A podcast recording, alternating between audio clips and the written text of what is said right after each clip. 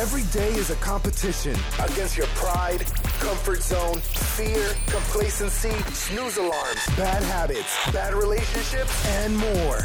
This podcast is for the ambitious, willing to compete every day to make an impact in their career, health, relationships, and life. Each week, Compete Every Day founder Jake Thompson interviews leaders in business, fitness, psychology, and sports to explore what championship performers can teach us about making winning changes in life. By listening today, you're deciding to start competing for your best life. What's up, competitors? Welcome back to the Compete Everyday podcast. I'm excited you're here. I'm excited to introduce today's guest to you. If this is your first episode, let me introduce myself. My name is Jake Thompson. I'm the Chief Encouragement Officer at Compete Everyday. I'm your host each and every week here on the show, where we talk about the 5 winning traits of a competitor, how you as a competitor in life can develop your grit, growth mindset, daily practice of gratitude, your pursuit of greatness, and how you're grooming others, how you're that leader in your home, in your office, and in your community. That's what we believe are the 5 traits of a winning competitor. And those are the topics that we dive into each and every week on this show with our guest, so that we can best equip you to continue competing every day in your work, in your training, in your relationships, in your life. Because we believe the better competitors make bigger impacts on the world around us, and we want to see you make those type of impacts.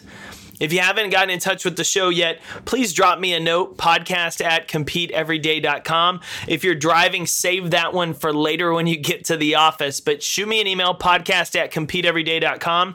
If you're listening to this episode right now, shoot me an email with the subject line, I compete. Subject line, I compete. I'm going to send you back a little something, something.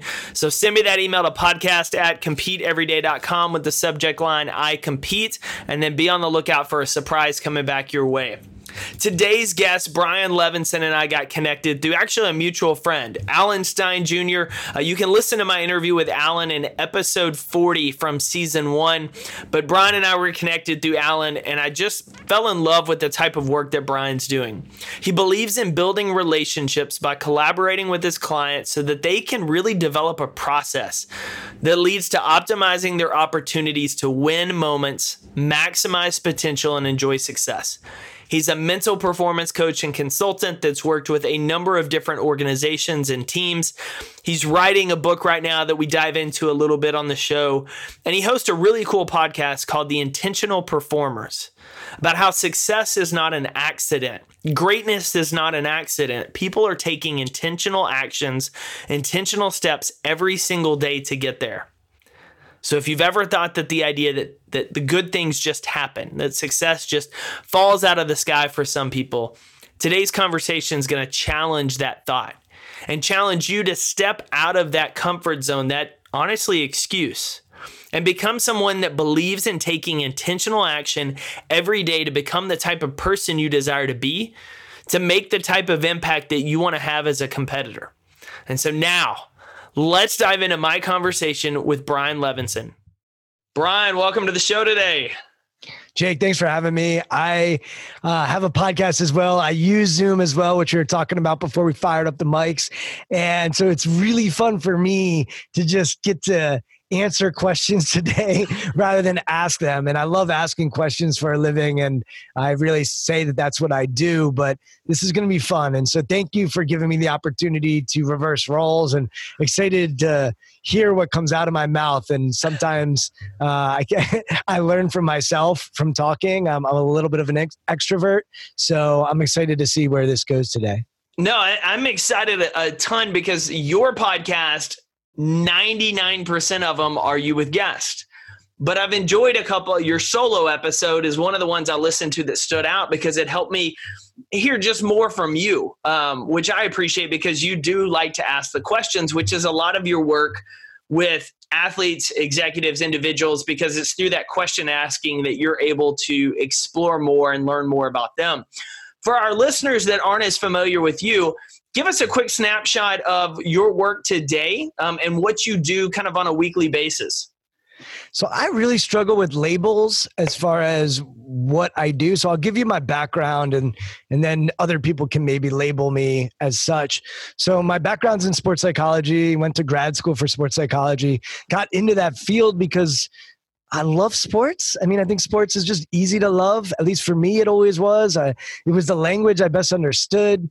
I got it where maybe I didn't get math and science as well. And then this idea that I could help people was just so interesting to me and was probably a bigger passion than sports, to be honest. And so got into sports psychology, really fortunate to have a mentor, Julie Ellian. Shout out to Julie. Julie got me into this sports psychology world, and she's mentored me all the way. Actually, yesterday we did a workshop together at the Federal Reserve in Washington, DC, which was really cool. And Julie and I co-presented that. So got into sports psychology, loved it. I've been at it for about 8 years now. And along the way, started getting calls from people outside the sports world. And I'm sure you can relate to this as well. And started doing some executive coaching, loved it, started to realize that sports was just a vehicle. It was just a language, as I said earlier, that I understood. But I love seeing people either unlock their potential or see new possibilities. And with athletes, they're often focused on potential. And we're often drilling in, how do we unlock our potential?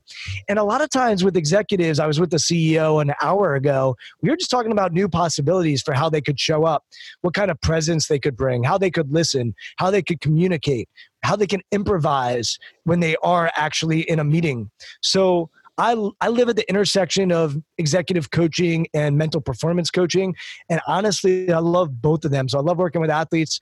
I love working with executives. And then there's a third component. I love coaching coaches. So I love coaching sport coaches. And I'm optimistic that that's going to be a field that continues to grow in the future.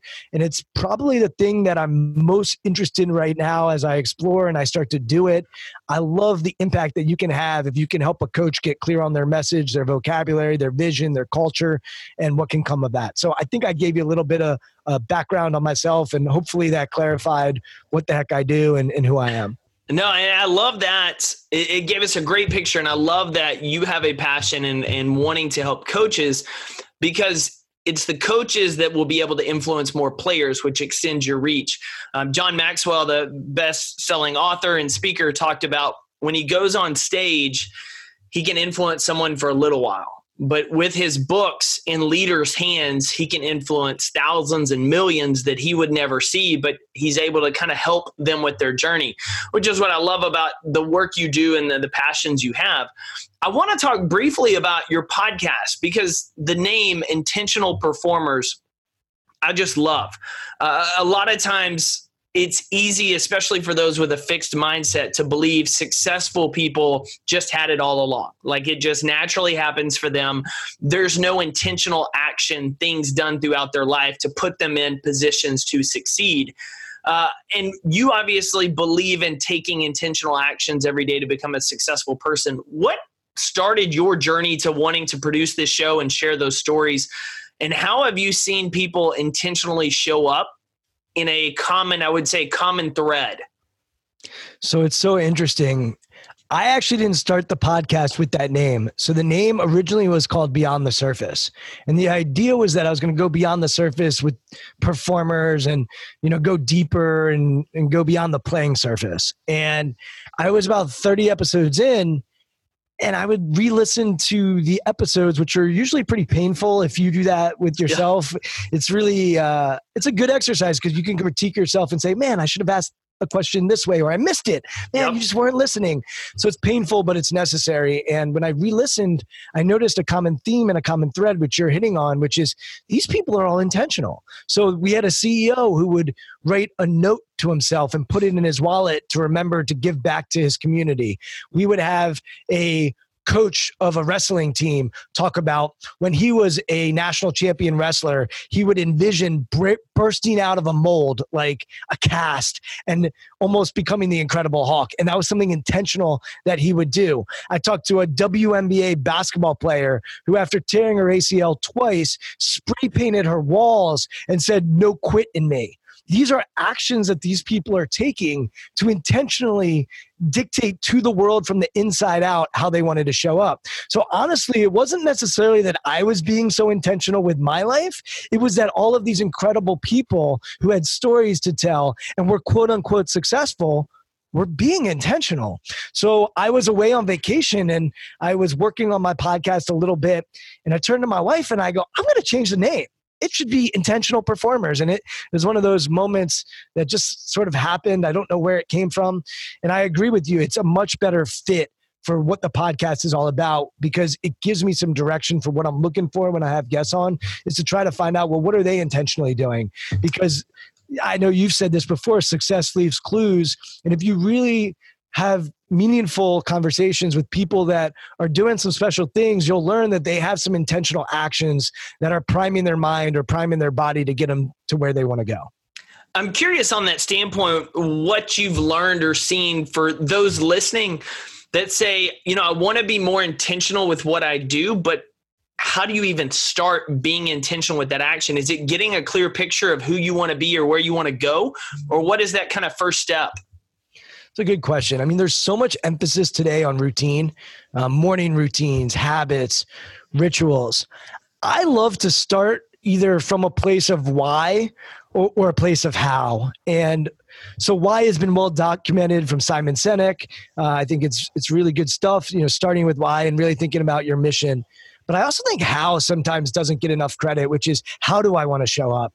Because I think a lot of people don't know why they do what they do. And that's okay, especially young people. When I was in my 20s, early 20s, I really struggled. I was an arts and sciences major. I graduated from college. I said, who wants to hire a sociology major, African-American studies minor? And no one really raised their hand. And I didn't really know why I was doing what I was doing, but I just knew I needed some money to pay my rent. And so I think how doesn't get enough credit, and developing a philosophy for how I want to be in this world and how I want to show up. And once you can start to think about how you want to show up, the why might start to appear as well. But I love starting at one of those two places, depending on my clients. That's often where we'll start, but not always. I'm a pretty adaptable guy, and I'm not a one-size-fits-all guy. So I love asking and trying to learn and trying to figure out what works for people, and then we go from there. I love that. I love that. One of the videos on your website talks about your work with the DC United in terms of prepping their players for the draft, the soccer draft, if for anyone listening that's not familiar with pro soccer. And one of the things that you talked about on there is that talent's important. I mean, all of these guys that you're looking at are talented, but it's character that determines if that talent potential is reached, if you're able to live up to that. In life, we see so much in the news about people. I mean, the college admission scandal right now and everything else that's going on. Character is such a big piece. Who are you? What do you stand for? How do you see that character becomes kind of that missing link between talent reaching potential? Such a great question. Yesterday, as I mentioned, I was at the Fed. This is the Federal Reserve. These people are way smarter than me. I don't know your IQ. I know they're smarter than me. And so we're presenting, but before we presented, we started having a conversation with some of their human resources people. And they were talking to us, and I told them, yeah, I get hired by an MLS team, an NBA team, and they use me to interview their players to help figure out what that person's character is. And for me, character is about values, but not just values, but their order of their values. So let's just use a really simple example. Forget where you stand left or right politically. I'm in Washington, D.C., so this is par for the course in our world. But forget where you stand politically. Just for a moment, think about Obama's big political value was humanity, healthcare. We need to help people be... You know, it's humanity. And Trump is really talking about security. And regardless of what you believe about either of those, you could recognize that Trump is really talking about security and Obama is really talking about humanity. It doesn't mean that one doesn't value humanity and the other doesn't value security. It's that the order of those values are different. So I really believe that a person's character, which by the way, we all have character. it doesn't necessarily mean that it's good or bad. It's kind of like culture. Like we all have, an organization has culture. Doesn't necessarily mean it's a good culture or a bad culture, but they have a culture. I think character works the same way. And I don't believe that everybody is all good or anybody's all bad. I think good people can do bad things, and I think bad people can do good things. So I really believe that character is about the order of your values and then how you live those values, how you breathe those values, how you bring those values into action. So I think that to answer your question, how does character play a role in defining how someone unlocks their potential? I love Bill Belichick says, talent sets the floor, character sets the ceiling. And I think great organizations, by the way, prioritize that, and they're clear on what their values are and the order of those values. But I really believe that when a person gets clear on the order of those values and then figures out a game plan to intentionally take action to live out those values, they're putting themselves in a better position to fulfill their potential and giving themselves a better opportunity to fulfill their potential. So I think the inner game runs the outer game. And that doesn't mean I wanted to be a basketball player, man. I'm 5'6". You know, now I weigh more than 100 pounds. But when I was in high school, I was scrawny. Like I wasn't designed to be a basketball player. I wasn't born to be a basketball player. So you need the technical, you need the tactical, and you need the physical to be successful, specifically in sports. But the mental and emotional is what unlocks your potential, whatever it might be.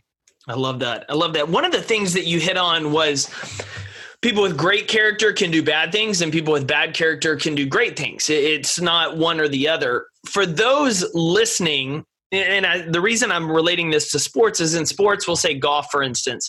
If you hit a few bad shots in a row, it's very easy to get in the routine of, oh my gosh, like all you're thinking about is the bad shot. If you're someone that's trying to develop great character and you make a mistake, it's very easy to replay that mistake over and over again instead of moving forward to it, through it. With your work with athletes and executives, how do you encourage them to slowly build that mental resilience that allows you to keep your eyes looking forward instead of constantly replaying what's behind? So if I'm going to say that the inner game runs the outer game, which by the way is not my word, I think it first came from Galway, an inner game of tennis. I think he probably got it from somewhere else. So anything I say probably came from somewhere at some point. We're all repeating each other. Yeah, I mean, it's all the same stuff. Play present, be where your feet are, be in the moment. You know, I love saying win the moment. It's all packaged a different way, but a lot of it comes back to being in the present moment. I really do believe that the way you get into that space is from your internal dialogue and the stories that you tell yourself. And so self-talk, one of the distinctions I make that might be different from some other people in our field is that I don't really stress or emphasize positive self-talk. What I emphasize is useful self-talk. Are you being useful? So if you duck hook your golf ball and you put it in the water, in that moment, you're probably not going to be like, oh, I'm good. Like, let's go. I can't wait to hit my next shot. That's probably not going to be real for you. And if you say that to yourself and don't believe it, it's not going to really impact you in a useful way. So in that moment, you could say, all right, I hit it to my left. If you want to analyze it for a few seconds to figure out why. Although I don't really recommend doing too much of that in a sport like golf. And then figure out, all right, what can I do on this next shot to make it successful? And I don't really think that's negative. I don't really think that's positive, but that's what's useful to bring us back to the present moment. So I worry a little bit about positivity being talked about too much, because the reality is that life is going to be negative. If you live long enough, you're going to have people close to you pass away. And I don't think those moments you need to just be positive. I think in those moments, there's a time to be negative. So I think humans are built a certain way for a certain reason. And I think it's important to touch those different emotions and feel them. That's not to say that you necessarily need to have those emotions when you're performing, but I believe that being positive all the time isn't necessarily the answer, and I don't even think it's possible or realistic. So I love the idea of being useful, and oftentimes when we're useful, it leans more positive than negative. So you get there anyway, but you might get there in a more realistic way. I love that. And that ties into just in any situation, pursuing a goal, starting a new career, trying to develop what's the one thing I can do right now that helps me take a step forward. What is the most useful action? What is the most useful self-talk thought at that time? You've been working on a book. We were talking about this a little bit before we hopped on air. And the reason I'm fascinated by this book and can't wait to dive into it when it's done is you talk about the mindset of preparation different than the mindset of performance. And a lot of times, especially even here with us and other people in the sports psychology field, we talk about mental toughness, mental resilience, but we never delineate between playing the game and preparing for the game. Tell us a little bit about what fascinated you and leading you into writing a book on this, and how in the world do we flip a switch to get our brain to go one way or the other? Yeah, I don't have all the answers, so I'm still exploring, and I'm hoping to find them and share them. And it was interesting, you said something earlier about speaking and the impact you can have as a speaker and the impact you can have in writing a book. And I love coaching one-on-one. Like, I love working with people one-on-one. And I love doing speaking gigs because I think it's an opportunity to reach people in a larger capacity. And one of the things I love to talk about is this concept, because I think it's not discussed enough. So this concept, once again, not my original idea. Tom Coughlin in his book, Earn the Right to Win. If you're not familiar with Tom Coughlin, he was the head coach for the New York Giants for a couple Super Bowls. He's still, I think, a consultant for the Jacksonville Jaguars. And just kind of an old school type guy. He actually went to my alma mater. He went to Syracuse University. And the book's great. Like, the book is a story into him adjusting his style, adapting. Talks about Michael Strahan, who a lot of people are familiar with, and his leadership and how it impacted Coughlin. But it's got some awesome gems in there. For example, he says, you know, Monday through Saturday is when you earn your paycheck in football. Sunday should be free. So you should really be focused on Monday through Saturday. Sunday, like, that's the game, man. Like, that's fun. So that's always resonated with me. But the biggest thing that I grabbed, and I realized that everybody grabs different gems from different conversations and different information from different books. But for me, the big takeaway was he said, you need to be humble enough to prepare and confident enough to perform. And if you go back to when the Giants won the Super Bowl, they echoed that sentiment all season long. It was like their mantra. We're humble enough to prepare, confident enough to perform. And I started thinking about that. And I am somebody who loves polarity. I love things that I don't think the world is black and white, as you probably can guess by some of the things I've already said. And so I love that notion. And I started thinking, interesting. What if I was confident when I was preparing and humble when I was performing? What would that look like? So it might look something like this.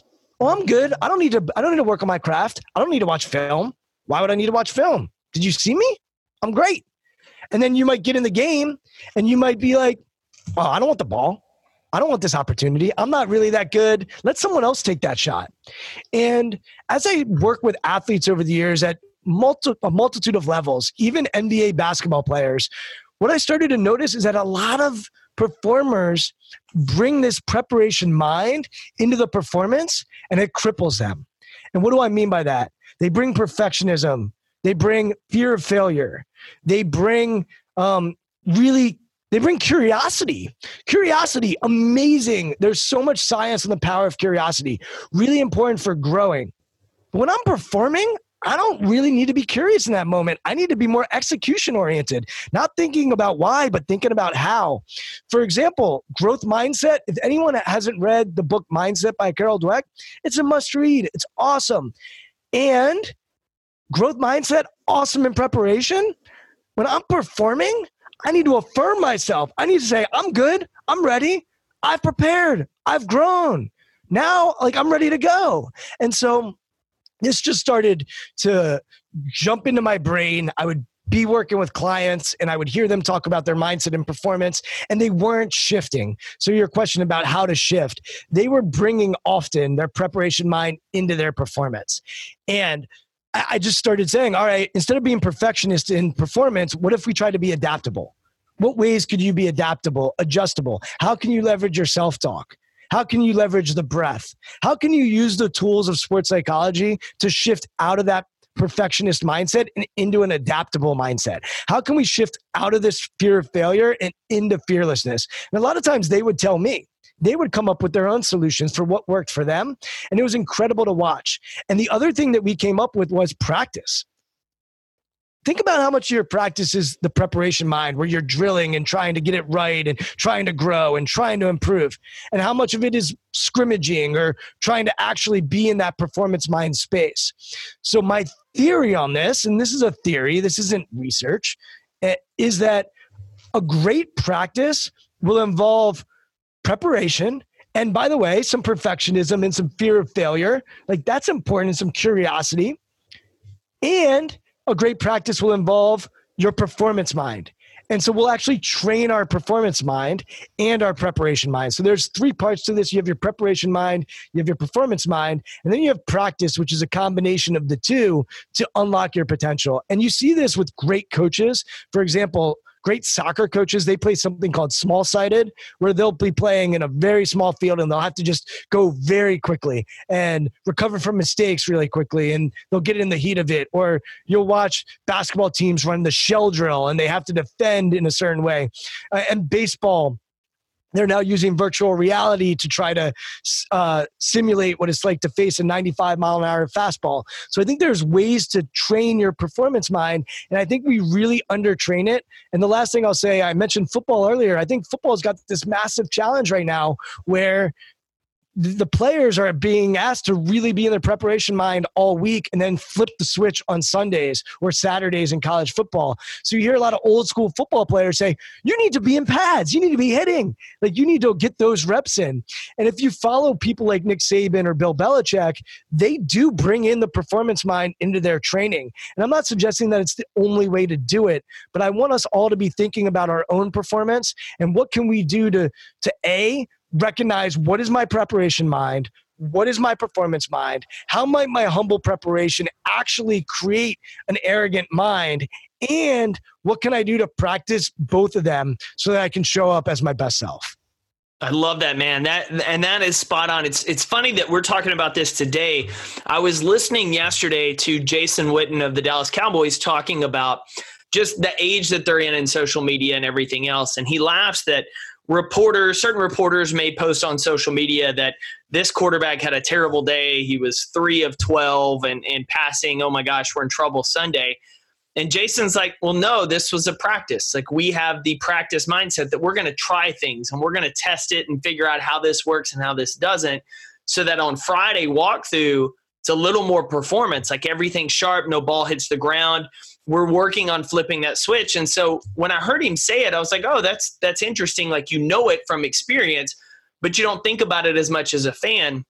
And then to hear you reiterate it and how certain coaches have started picking up on this, and successful coaches such as Belichick and Saban are able to train the players in both ways to flip that switch back and forth. And so really appreciate you sharing that. Brian, this has been awesome. I know that you also, you've mentioned it a few times, you do executive coaching, but it's a little bit different than what a standard executive coaching relationship would be, because you have an in-person piece of it. You have a small group. Tell me a little bit more about your coaching cohort. Jake, man, you ask awesome questions. I'm going to have to, when the mics go off, we're going to have another conversation about how you synthesize ideas and ask questions. So thank you for teeing me up this whole conversation. It's been really fun. You're like a softball. I think of a softball pitcher that's trying to throw the ball and hit a strike zone. Slow pitch softball, not fast pitch softball. Beer league softball, right? Beer league softball, yeah. So as I said, started in sports psychology. And honestly, when I first started sports psychology, like, I would work with anyone. Like, it ranged from 10-year-old golfers to pro athletes. And my days were very diverse because I'd go from an NBA basketball player to a 12-year-old golfer. And it was awesome because I got to take things, by the way, that the 12-year-old had some stuff that could help the pro, and the pro had some stuff that could help the 12-year-old. And, you know, it was different genders and different sports. Like, I was never going to be a niche sports guy.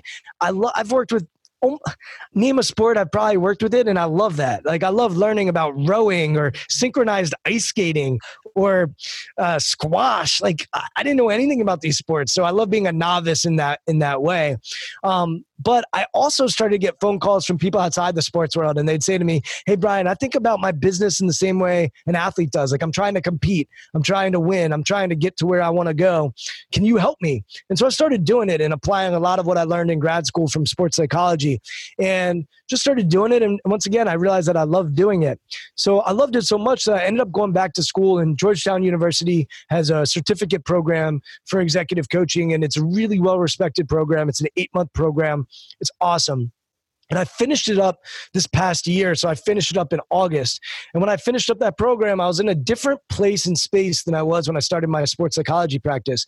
And at that point, I could be much more intentional with the work that I wanted to do.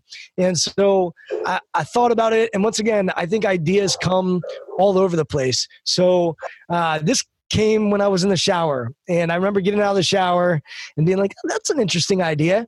So the idea I came up with was I wanted to find 10 executives that I could coach and then bring those executives together. Because one of the frustrating things about the sports world I tried is that teams and athletes, they like to be siloed. They don't really like to share secrets. They like to sort of do their thing, compete, and focus on them. And I respect that.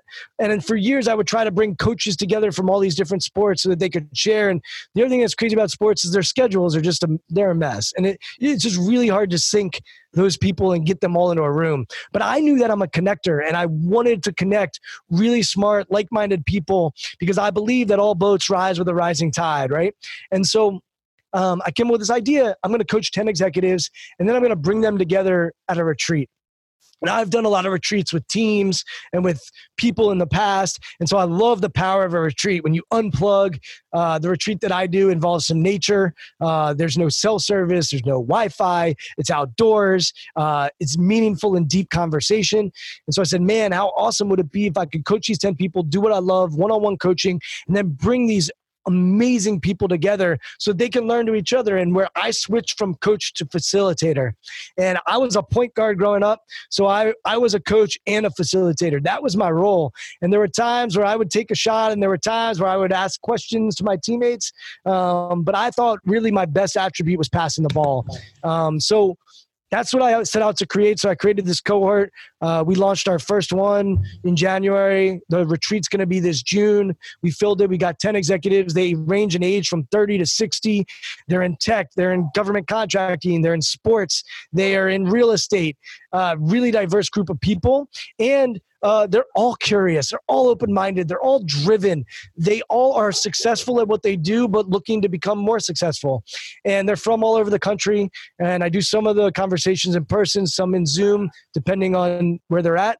And I'm launching my second cohort late June, early July. And so if somebody is listening to this and they resonate with some of the things I'm talking about, and they want me to ask them a bunch of questions, and they can do a self-exploration on their own mindset and how they show up and ways that they can unlock possibility or potential. I'm always looking for awesome people. So if you're interested in that, feel free to email me. I'll give you my email. It's brian@blevinson.com. And then I'm a big Twitter guy. You can find me on Twitter @BrianLevenson. But I hope I answered that question as far as what I'm doing with the executive coaching stuff. Absolutely did. Absolutely did. And so while we're on that note, you shared your email and Twitter. Where can people find your website, learn more about the work you do and more about you, and get connected? So I might need to chat with you because your stuff is so clean. As I went on your website, I know you got like jakethompson.com, and then you've got your podcast website, and I'm all over the place, man. Like the main place where you can find me is blevenson.com, B-L-E-V as in Victor, E-N-S-O-N.com.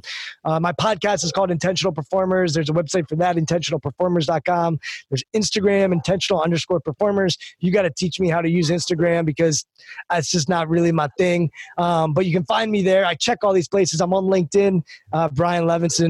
I'm pretty easy to find. And yeah, I just love working with awesome, interesting, highly driven, curious people. And if you're that, I would love to have a conversation with you, and just really grateful for you taking some time to give me a megaphone and let me share some of the things that I'm really passionate about. Man, I learned a ton from this conversation. I appreciate you having some time. For anybody listening, we are linking to Brian's links. His email will all be in the show notes, so you can just open your podcast app, or if you're watching in the browser, check it out there. Brian, dude, thanks for coming on the show. Jake, thanks for all the work you're doing. And I'll put this out there right now. I'd love to have you on my podcast, and we can dive deep into your journey and your story, and would love to learn more. So look for that as well. Thank you for tuning into another episode of the Compete Everyday Podcast. Visit CompeteEverydayPodcast.com to learn how you can get connected with other everyday competitors. Contact the show and find resources to help compete for your best life.